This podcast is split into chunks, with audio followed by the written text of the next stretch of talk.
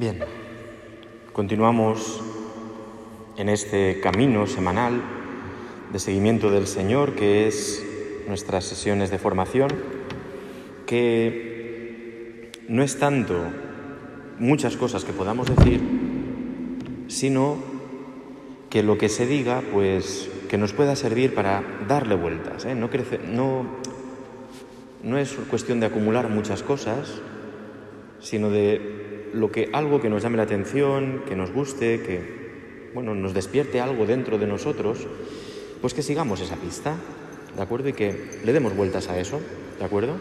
¿Eh? Puede ser cualquier cosa de las que se diga o, o, que nos venga a la cabeza por medio de esto, ¿no?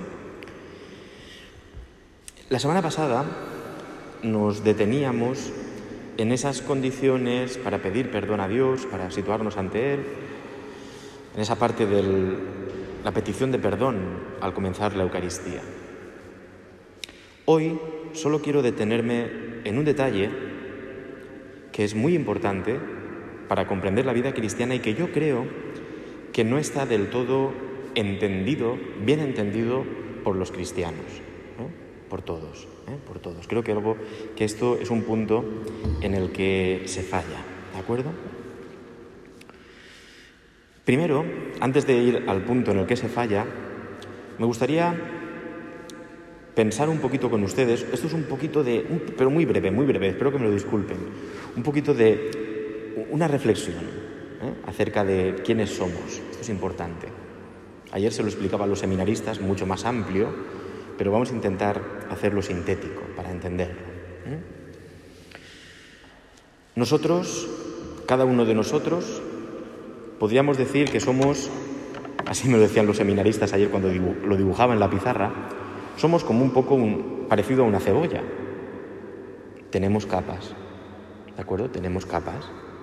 Hay una parte más exterior, no porque hagamos llorar a los demás, ¿eh? no por eso no somos cebolla, sino por las capas que tenemos, capas hacia adentro. Entonces, la capa, hay una capa más externa, que es la visible por todos, y si empezamos a quitar esa capa, vamos entrando, nos vamos dando cuenta de que hay distintas, ¿eh? distintas, y todas forman parte de la cebolla.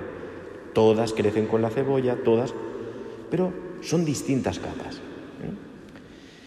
¿eh? La persona humana es también un poco así, ¿vale? Podríamos pensarla así, ¿de acuerdo? Es decir, como una serie de círculos concéntricos que brotan de un centro y se van expandiendo. Hay una parte más externa que es nuestro cuerpo, ¿de acuerdo? Y lo que nosotros vemos y hacemos con nuestro cuerpo, ¿de acuerdo? Nuestro trabajo, nuestras obras, nuestro todo lo que nosotros que lo podemos ver, es palpable para nosotros mismos, ¿de acuerdo? ¿De acuerdo? Hay otra parte ya más interior, esa parte ya no se ve. ¿De acuerdo?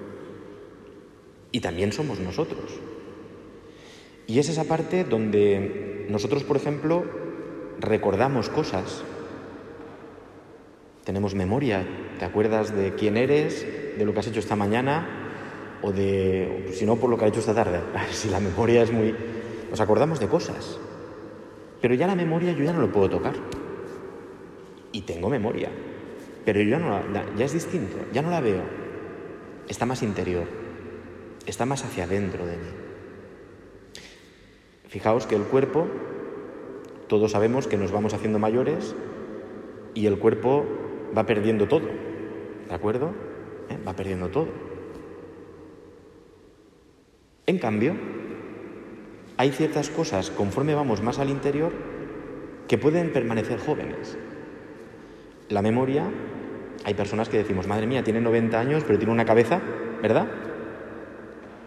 Fíjate, y su cuerpo está decrépito, pero su memoria se mantiene estable, se mantiene elástica, cuando el cuerpo a veces se... ¿verdad? Es decir, eso más interior también es la persona. Podemos ir más al interior todavía y la persona es su voluntad. Nadie puede negar que quiere cosas o que quiere personas o que quiere hacer, el querer. Eso lo tenemos también. Y esto ya no, no desaparece tanto como la memoria que se puede un poco trastocar a veces. Toda nuestra vida estamos queriendo. Puede haber incluso una persona en la cama, ¿de acuerdo?, que está a punto de morirse, pero quiere vivir, quiere que estén a su alrededor las personas que quiere, el querer. El querer no se ve, no es externo, no lo puedo tocar, pero yo soy mi querer también. Nuestra inteligencia, nuestra forma de ver las cosas, de entenderlas, eso no se toca, pero está, está dentro de nosotros. ¿Cuánta gente conocemos también que tiene una lucidez mental, una inteligencia para ver cosas que nosotros no vemos? Y tiene 80 años, pero da igual, ve cosas y ve el mundo con una inteligencia que yo no, yo no, yo no alcanzo a ver. Esa persona, y eso se mantiene joven, y eso forma parte, está más hacia el interior. Hay una parte más todavía, perdonen este rollo, pero es que creo que es importante porque es un poco conocernos y no sé si esto acabamos de comprenderlo, de conocernos nosotros, ¿no? Hay una parte más interior todavía que es nuestro yo. Cada uno de nosotros dice, yo quiero esto, yo siento esto, yo pienso esto, yo. Y ese yo también somos nosotros y ese yo no es nuestro cuerpo. ¿Dónde veo el yo? Pero en cambio digo, ¿quién, ¿quién está aquí y cuántos de ustedes están dentro de una pandemia? Yo. ¿De acuerdo? Decimos yo. ¿Eh? Yo quiero, yo pienso. ¿eh? Nuestro yo forma parte de nosotros. Y además con nuestro yo incluso nos podemos desplazar dentro de nosotros. Podemos coger y decir, voy a fijarme, voy a pensar en aquel momento de mi vida. Eres tú, tu yo, lo pones en tu memoria y empiezas a pensar cosas del pasado, a recordar. Tu yo lo pones en tus sentimientos, tu yo lo pones en tu voluntad cuando quieres algo muy intensamente.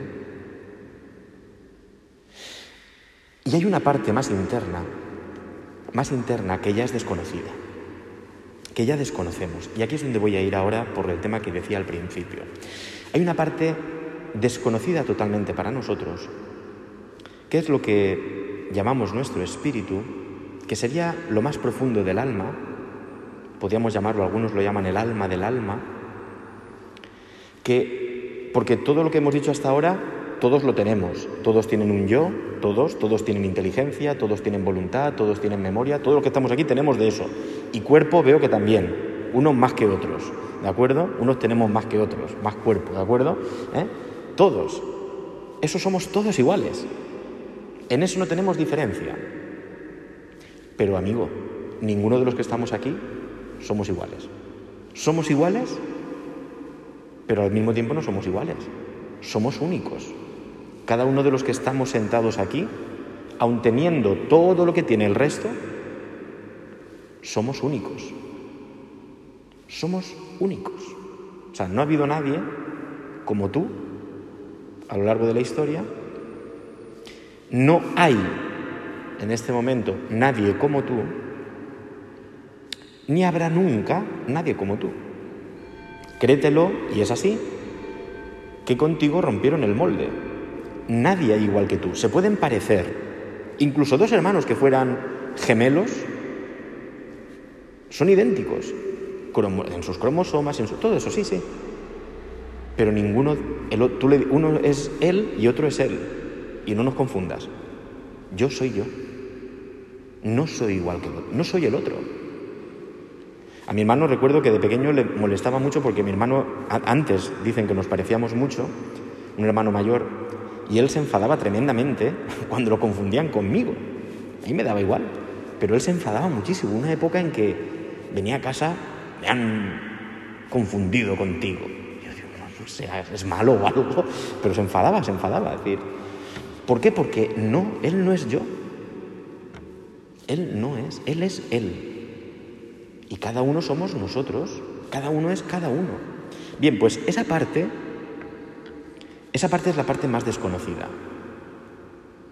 Yo puedo saber cómo piensas tú. Tú puedes incluso saber cuán inteligente eres, menos, más, Puedes saber cómo está tu voluntad, puedes saber cómo está tu memoria, puedes saber dónde está más tu yo, ¿verdad? Yo quiero esto más, quiero lo otro.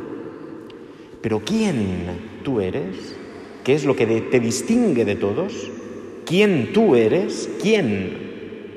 que eso nos hace distintos a cada uno, eso tú no puedes, eso se nos escapa. Eso no puedo ni representármelo. Se me escapa. ¿Cómo que yo soy único? ¿Cómo que no va a haber otro más que yo nunca? Entonces, fíjate, de hecho, incluso que tú existas y que yo exista, biológicamente es muy improbable. Porque claro, en la unión de nuestro padre y nuestra madre, ¿de acuerdo? Había un óvulo y millones y millones de espermatozoides. O sea, es muy improbable ¿eh? que nosotros fuéramos nosotros. Y en cambio somos nosotros. Cada uno es único, irrepetible. Fíjense ustedes que tenemos hasta signos de nuestra irrepetibilidad. Nuestras huellas, ¿verdad? Dicen que la huella es personal. No hay ni habrá nunca. Si te quieren localizar a ti, no a uno parecido, sino a ti, lo pueden hacer con tu huella dactilar o con tus, tu ADN, ¿de acuerdo? Pueden encontrar a alguien parecido y tal, pero si quieren saber que eres tú, es que hay cosas únicas hasta en nuestro cuerpo. Bueno, pues ese quién, ese que somos nosotros, que nos distingue de unos y de otros, ¿de acuerdo? Esa es la marca que Dios ha puesto en nosotros. Dios nos ha creado únicos. Tú eres único. Tú imagínate, vamos a ver, aquí están, ustedes están casados, ¿no? ¿De acuerdo? Yo ahora cojo, ¿de acuerdo? Me llevo a tu marido y te digo, te voy a traer a uno, no te preocupes, es igual que él. Sus mismos ojos, sus mismas orejas, su mismo cuerpo, todo, todo, igual que él. Ya está, no te preocupes. ¿Te serviría? ¿Por qué? Porque no es él. Pero si es igual que Él, sí, pero no es Él. Bien, pues esa es la marca de Dios en nosotros, nuestro ser irrepetibles. Y aquí viene donde lo que yo voy a decir ahora que creo que nos cuesta y que relaciono con el tema de la Eucaristía y de la parte del perdón. Ahí, en ese quién, en esa alma de nuestra alma, en ese centro del alma, en eso más profundo de nuestro corazón, de nuestro interior. No es la capa externa, está ahí y nosotros ni lo sabemos, ni podemos representarnos. A veces nos olvidamos incluso de que somos únicos y creemos que somos, o los gobiernos nos hacen creernos que somos todos iguales. No, no, no somos iguales. Yo soy yo. ¿De acuerdo? Yo soy yo y no soy igual que nadie. Si estoy con dos millones de personas, yo soy único. Nadie puede decir Juan Miguel, decir yo como yo digo yo. Nadie, ni lo dirá nunca. Bien, pues ahí es donde ataca y donde deja huella el pecado. Ahí es donde hiere el pecado. Claro, porque el pecado, ¿dónde te hiere? En el cuerpo puede ser una consecuencia de tus pecados, ¿de acuerdo? Que pero la herida incluso a veces en tu inteligencia, en tu voluntad. Hay gente que va a decir, ah, pues yo por mucho que haga las cosas mal, yo no cumplo ningún mandamiento. Yo me siento genial. En mi interior yo me siento bien. En mis sentimientos, en mi voluntad. Eso como que no está herido. Uno se siente bien. Ah, amigo. ¿Pero qué está herido? ¿Dónde está la herida del pecado? Está en tu quién eres está en la huella de Dios en ti. Está en la huella de Dios, en eso que tú no ves. Claro, yo no veo la herida del pecado, no la veo. La sé que la tengo, la experimento, me lo recuerda la palabra de Dios, yo soy consciente de los actos que he hecho, pero la herida yo no la veo. Igual que tú no ves quién eres. Tú ves tu cuerpo si te pones ante un espejo. Ahí hiere el pecado. Ahí se queda la herida del pecado. Y por eso, eso lo que hace es desfigurarnos. Mirad, tú quieres saber quién eres, se lo tienes que preguntar a Dios. Tú nunca lo vas a saber. Soy único, sí, soy único, sí, sí, pero yo no sé, al final, si me pongo a pensar, yo te diría, venga, ¿quién eres? Pues soy una persona simpática. No, eso es algo que tú eres, que tú tienes. Pues, pues soy una persona muy amable, se me parece muy bien, pero eso no eres tú. Amable es una cosa que puede tener mucha más gente. Pues yo soy eh, muy, mm, buen, muy buena ama de casa. Bien, hay miles. Eso no te diferencia. Lo que te diferencia tú no lo ves. Lo que te diferencia absolutamente de todos se te escapa. La huella de Dios en ti, que ese ser único, ahí deja la herida del pecado. Ahí deja la herida del pecado. En lo más profundo de nuestra alma. En lo más alto de nuestra alma. Porque el pecado va a herir ahí para que nos olvidemos de quiénes somos, para que nos creamos que somos como los demás, que somos uno más, para que nos olvidemos de que somos únicos ante Dios. Porque si yo sé que soy único ante Dios, que es mi realidad y mi verdad, ya he dicho, ¿eh? si es mi realidad y mi verdad, yo soy libre. Y el pecado lo que va a hacer es atacar a mi libertad, hacerme esclavo. ¿Qué es ese esclavo? Uno que no sabe quién es. que fueras por la calle. ¿Tú quién eres? No sé. Ah, pues vente a mi casa y te pongo ahí a limpiar el suelo y a servirme, porque como no sabes quién eres, no, ¿quién eres? Señor, ¿quién soy yo? Mi libertad está en verme en lo que como tú me has amado y me has hecho único. Dios se dedicó su tiempo, podríamos decir así, utilizando estas palabras, a pensar en ti, en ti. Y vas a tener lo que tienen todos, pero Dios te miró a ti, te diseñó a ti, concretamente, y te dio la vida, único e irrepetible. El pecado ataca ahí, ¿eh? ataca ahí. Diríamos que en un estanque en el que tiramos la piedrecita y de ahí surgen ondas, las ondas más externas sería lo más externo a nosotros, y el donde se lanza la piedra, ahí es lo único irrepetible, donde está Dios habitando dentro de nosotros y donde el pecado ataca. De a Santa Teresa, que es más o menos, ¿no? Ella dice que ese será el último lugar. Ella habla de la vida como un castillo y el castillo tiene distintas habitaciones, distintas habitaciones hasta que llegas a la habitación del rey. Esa es la última, la más importante, ¿de acuerdo? La que da sentido a todo el castillo. Si no hubiera cámara del rey, ¿para qué sirve el castillo? Esa última, pues ahí en esa última, ahí es donde habitas tú y Dios, ahí es donde deja la señal el pecado. Por eso, claro, habrá gente que dirá, ay, pues yo, por mucho que peque, ¡pa! no se nota, nadie lo sabe. Mm, Dios sí, Dios sí. Estás, eso que te hace distinto y único, lo estás destrozando, lo estás hiriendo. ¿Vale? Entonces, cuando vamos a la Eucaristía, y dentro de la Eucaristía o fuera de la Eucaristía, en el sacramento de la confesión, nosotros vamos a pedir perdón. Es ahí donde decimos al reparador, que es Jesús, que entre a reparar. Ahí es donde actúa la gracia de Dios. ¿Dónde actúa la gracia de Dios? Yo no la veo en mi cuerpo, la gracia de Dios. Ahí dentro y actúa ahí dentro y luego de ahí irá hacia afuera y la podrás incluso a veces sentir. Hay gente que a veces dice, ay, comulgo y siento al Señor. ¿Vale?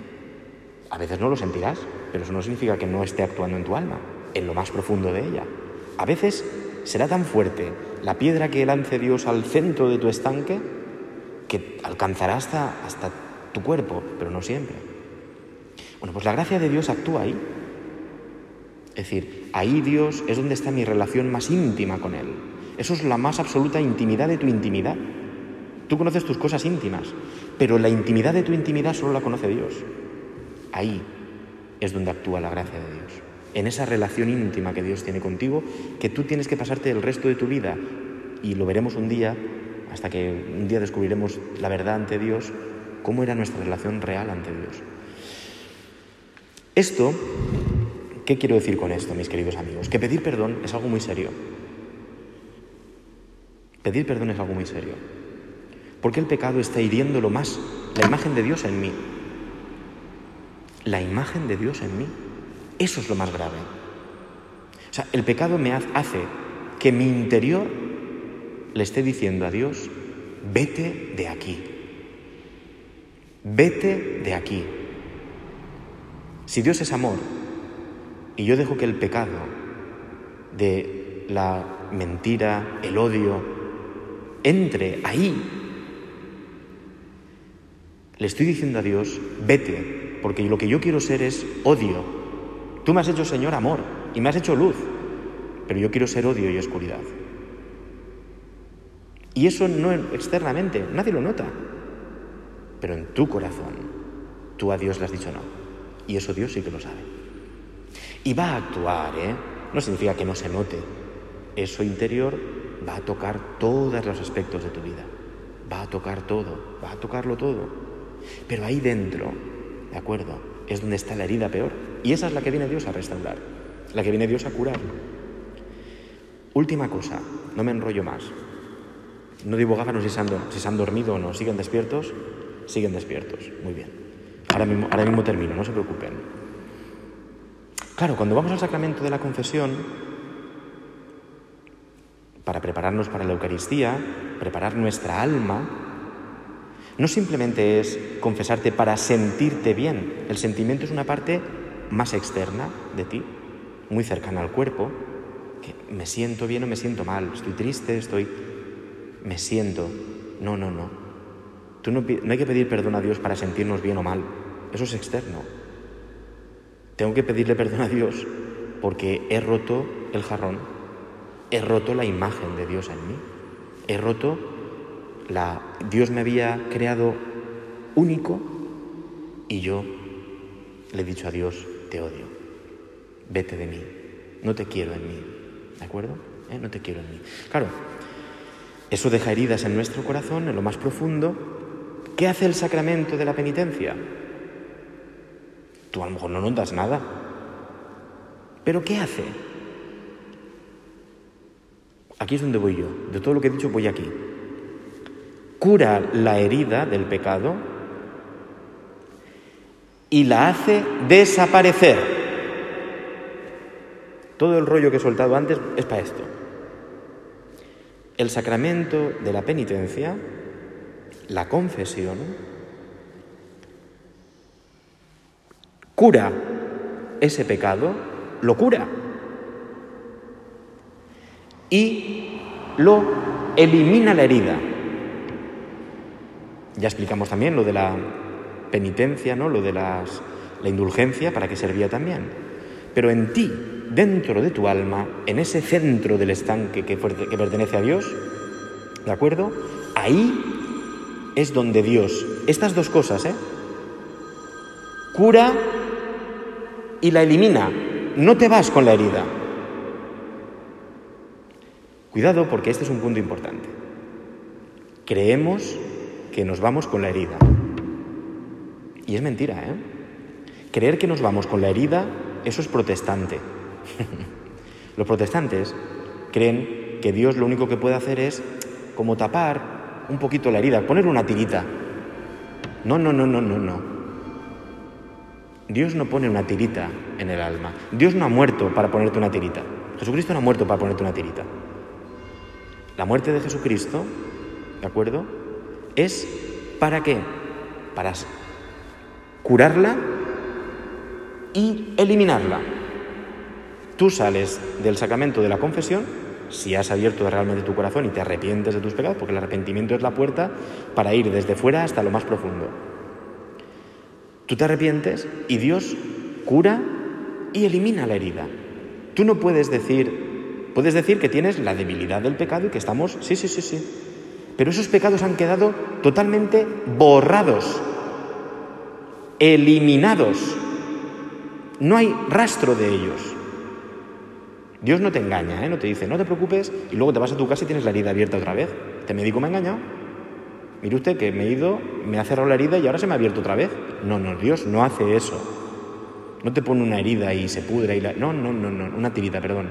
No. Dios va a lo más profundo de ti, que solo Él conoce a lo más profundo de ti, a quién tú eres, que solo Él conoce. Ya te digo, tú te pones a pensarlo y nos cuesta, como, ¿quién soy yo?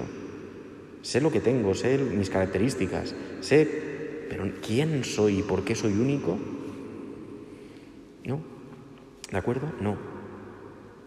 Entonces, ahí realmente eso es lo que quiere hacer el pecado en nosotros y la herida de la muerte. Esa es la verdadera muerte. Puede haber una muerte corporal que llegará de alguna forma. Puede haber una muerte de nuestra inteligencia, cuando yo, en vez de buscar la verdad, busco la mentira, busco el error. Puede haber una, una muerte de la voluntad, cuando yo en vez de buscar el bien, busco el mal. Pero hay una muerte del espíritu, de lo más profundo.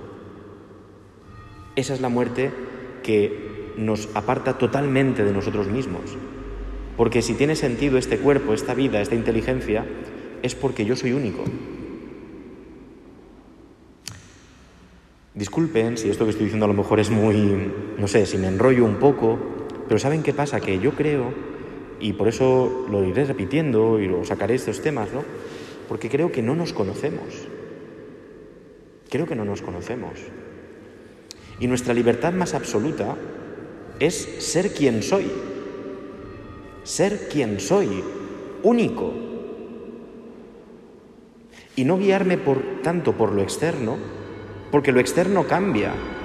Lo externo cambia.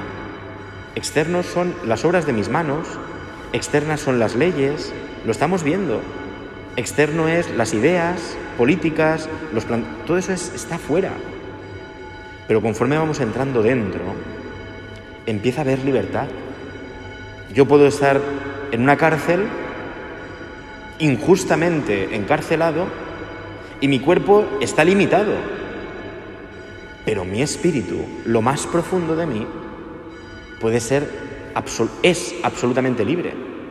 Ahora, si yo estoy volcado totalmente, si mi yo está totalmente volcado en mi cuerpo, en la libertad corporal, pues entonces me sentiré mal. Pero si yo vivo, en vez de vivir hacia afuera, voy viviendo cada vez más hacia el interior, hacia el interior, más libre seré. Le decía yo ayer a los seminaristas esto, cuando más vives hacia el interior, más libre eres, más libre eres. Nos pasa a veces, ¿verdad? Nuestros ojos se van detrás del último móvil que ha salido, exterior, y eso arranca, lleva nuestra voluntad, y lleva nuestro yo, y lleva nuestro... ¡Ah! No somos libres. Mañana otro sale que automóvil mejor y ya, ay, ahora quiero este otro. Uno que está dentro de sí. Puede tener móvil mejor, peor, regular o no tener. Ese es libre, porque está dentro de sí. Y ahí es donde solo Dios, sobre todo cuando hay juicios, cuando nos difaman, cuando alguien miente sobre nosotros, cuando es mentira lo que se dice, si estoy fuera, si estoy en la palabra que se dice, me amargo la vida. Si estoy ante el único que me conoce de verdad, que es Dios, yo soy libre. Miremos a Cristo. ¿Dónde, ¿Dónde, estaba Cristo? ¿Dónde estaba Cristo? Cristo estaba dentro de él, donde habitaba el Padre, porque él era Dios también. Y desde ahí es libre. Y tiene a Pilato y tiene al tontazo del otro y tiene al otro en la pasión y él se mantiene. ¿Qué lo mantiene? Si le están azotando, si le están poniendo, se están burlando de él, si, si se cae por el suelo porque su cuerpo no resiste, pero de dentro está firme, está firme en Dios. Yo soy ante ti. ¿Quién soy yo ante ti, Padre? Esta es nuestra cuestión. Y esto sería una oración bonita. Pero Termino recordando lo que hemos dicho. Ahí, en eso más profundo, donde tú te puedes ser, mantenerte firme, libre, siempre y para la eternidad, ahí es donde el pecado ataca. Claro, claro, ahí es donde ataca. Entra por distintos ámbitos, ¿de acuerdo? Esto lo podemos ver otro día, como entra por cosas exteriores. ¿De acuerdo? Puede ser un móvil, que no pasa nada, pero luego va entrando dentro de ti y quiere llegar a lo más profundo. El pecado es un veneno que quiere llegar al corazón de la persona para reventarla. Esto es lo que quiere hacer el pecado. Puede entrar, lo veremos, ¿eh? eso otros días, ¿no? puede entrar por cosas aparentemente inocentes. Pero cuidado, a donde quiere llegar es aquí, a este centro que hemos dicho, ¿eh? Para destruirte. Es como a las pilas, ¿verdad? Como si fuera, te fuera a quitar las pilas. Y tú por fuera Eres una batería del coche, un coche fantástico, bonito, caro, cómodo, veloz, pero llega alguien y le quita la batería y ha destrozado el coche. Bueno, pues esto es lo que quiere hacer el pecado. ¿De acuerdo? Esto es lo que quiere hacer el pecado. Nuestra batería que nos mueve es ese interior íntimo, íntimo con Dios, y el pecado quiere destruirlo para convertirnos en inservibles. Bueno, pues ahí Dios actúa por el sacramento del perdón, esto es la misericordia. No solo curar la herida, sino borrarla. Eso solo lo puede hacer en ese nivel Dios, en el cuerpo el médico. Yo tengo una herida en el cuerpo, voy al médico, mire, y el médico me cura el cuerpo. Tengo una herida en mi inteligencia, en mi voluntad, en tal, voy al psicólogo y me ayuda, ¿de acuerdo? Porque puedo tener heridas en ese nivel. Pero cuando es mi espíritu, lo más profundo de mí, solo lo puede curar aquel que me ha dado eso. Y ese solo es Dios. ¿De acuerdo? Solo Dios. Luego, bueno, eso tiene consecuencias muy interesantes, pero vamos a dejarlo ahí. ¿De acuerdo? Por tanto, puede ser esta nuestra oración. Y les invito a que esto lo piensen.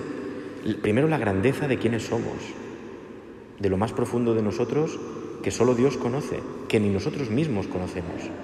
¿Vale?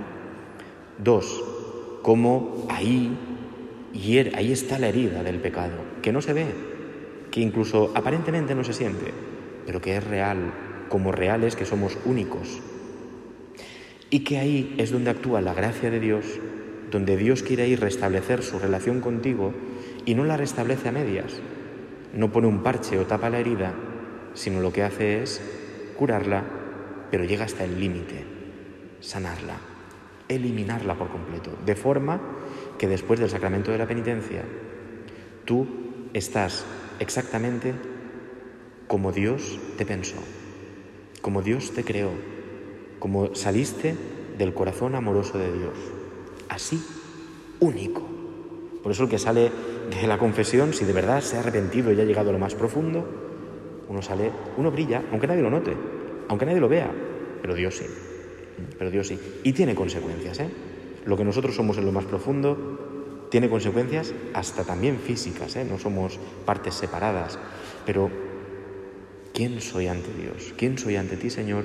Y no permitiré que el pecado, porque tú lo has vencido, sea más fuerte en mi vida y me desfigure quién soy ante ti.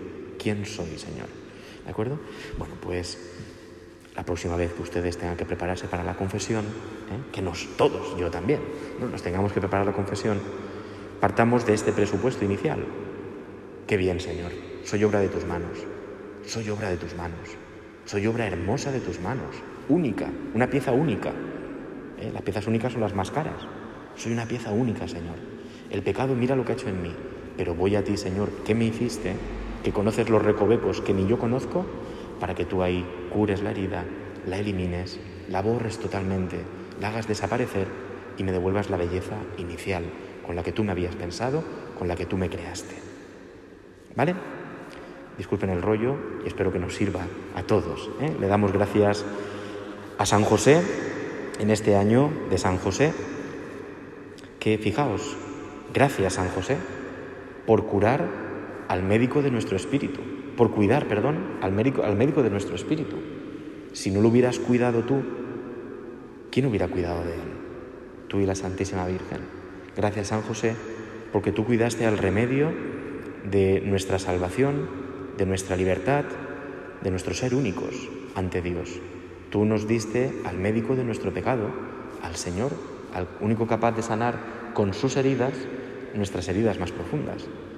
Agradecemos a San José y a la Santísima Virgen que nos cuidaran y que nos dieran al médico, al Salvador de nuestro espíritu, de nuestra vida. Gloria al Padre y al Hijo y al Espíritu Santo, como era en el principio, ahora y siempre, por los siglos de los siglos. Amén.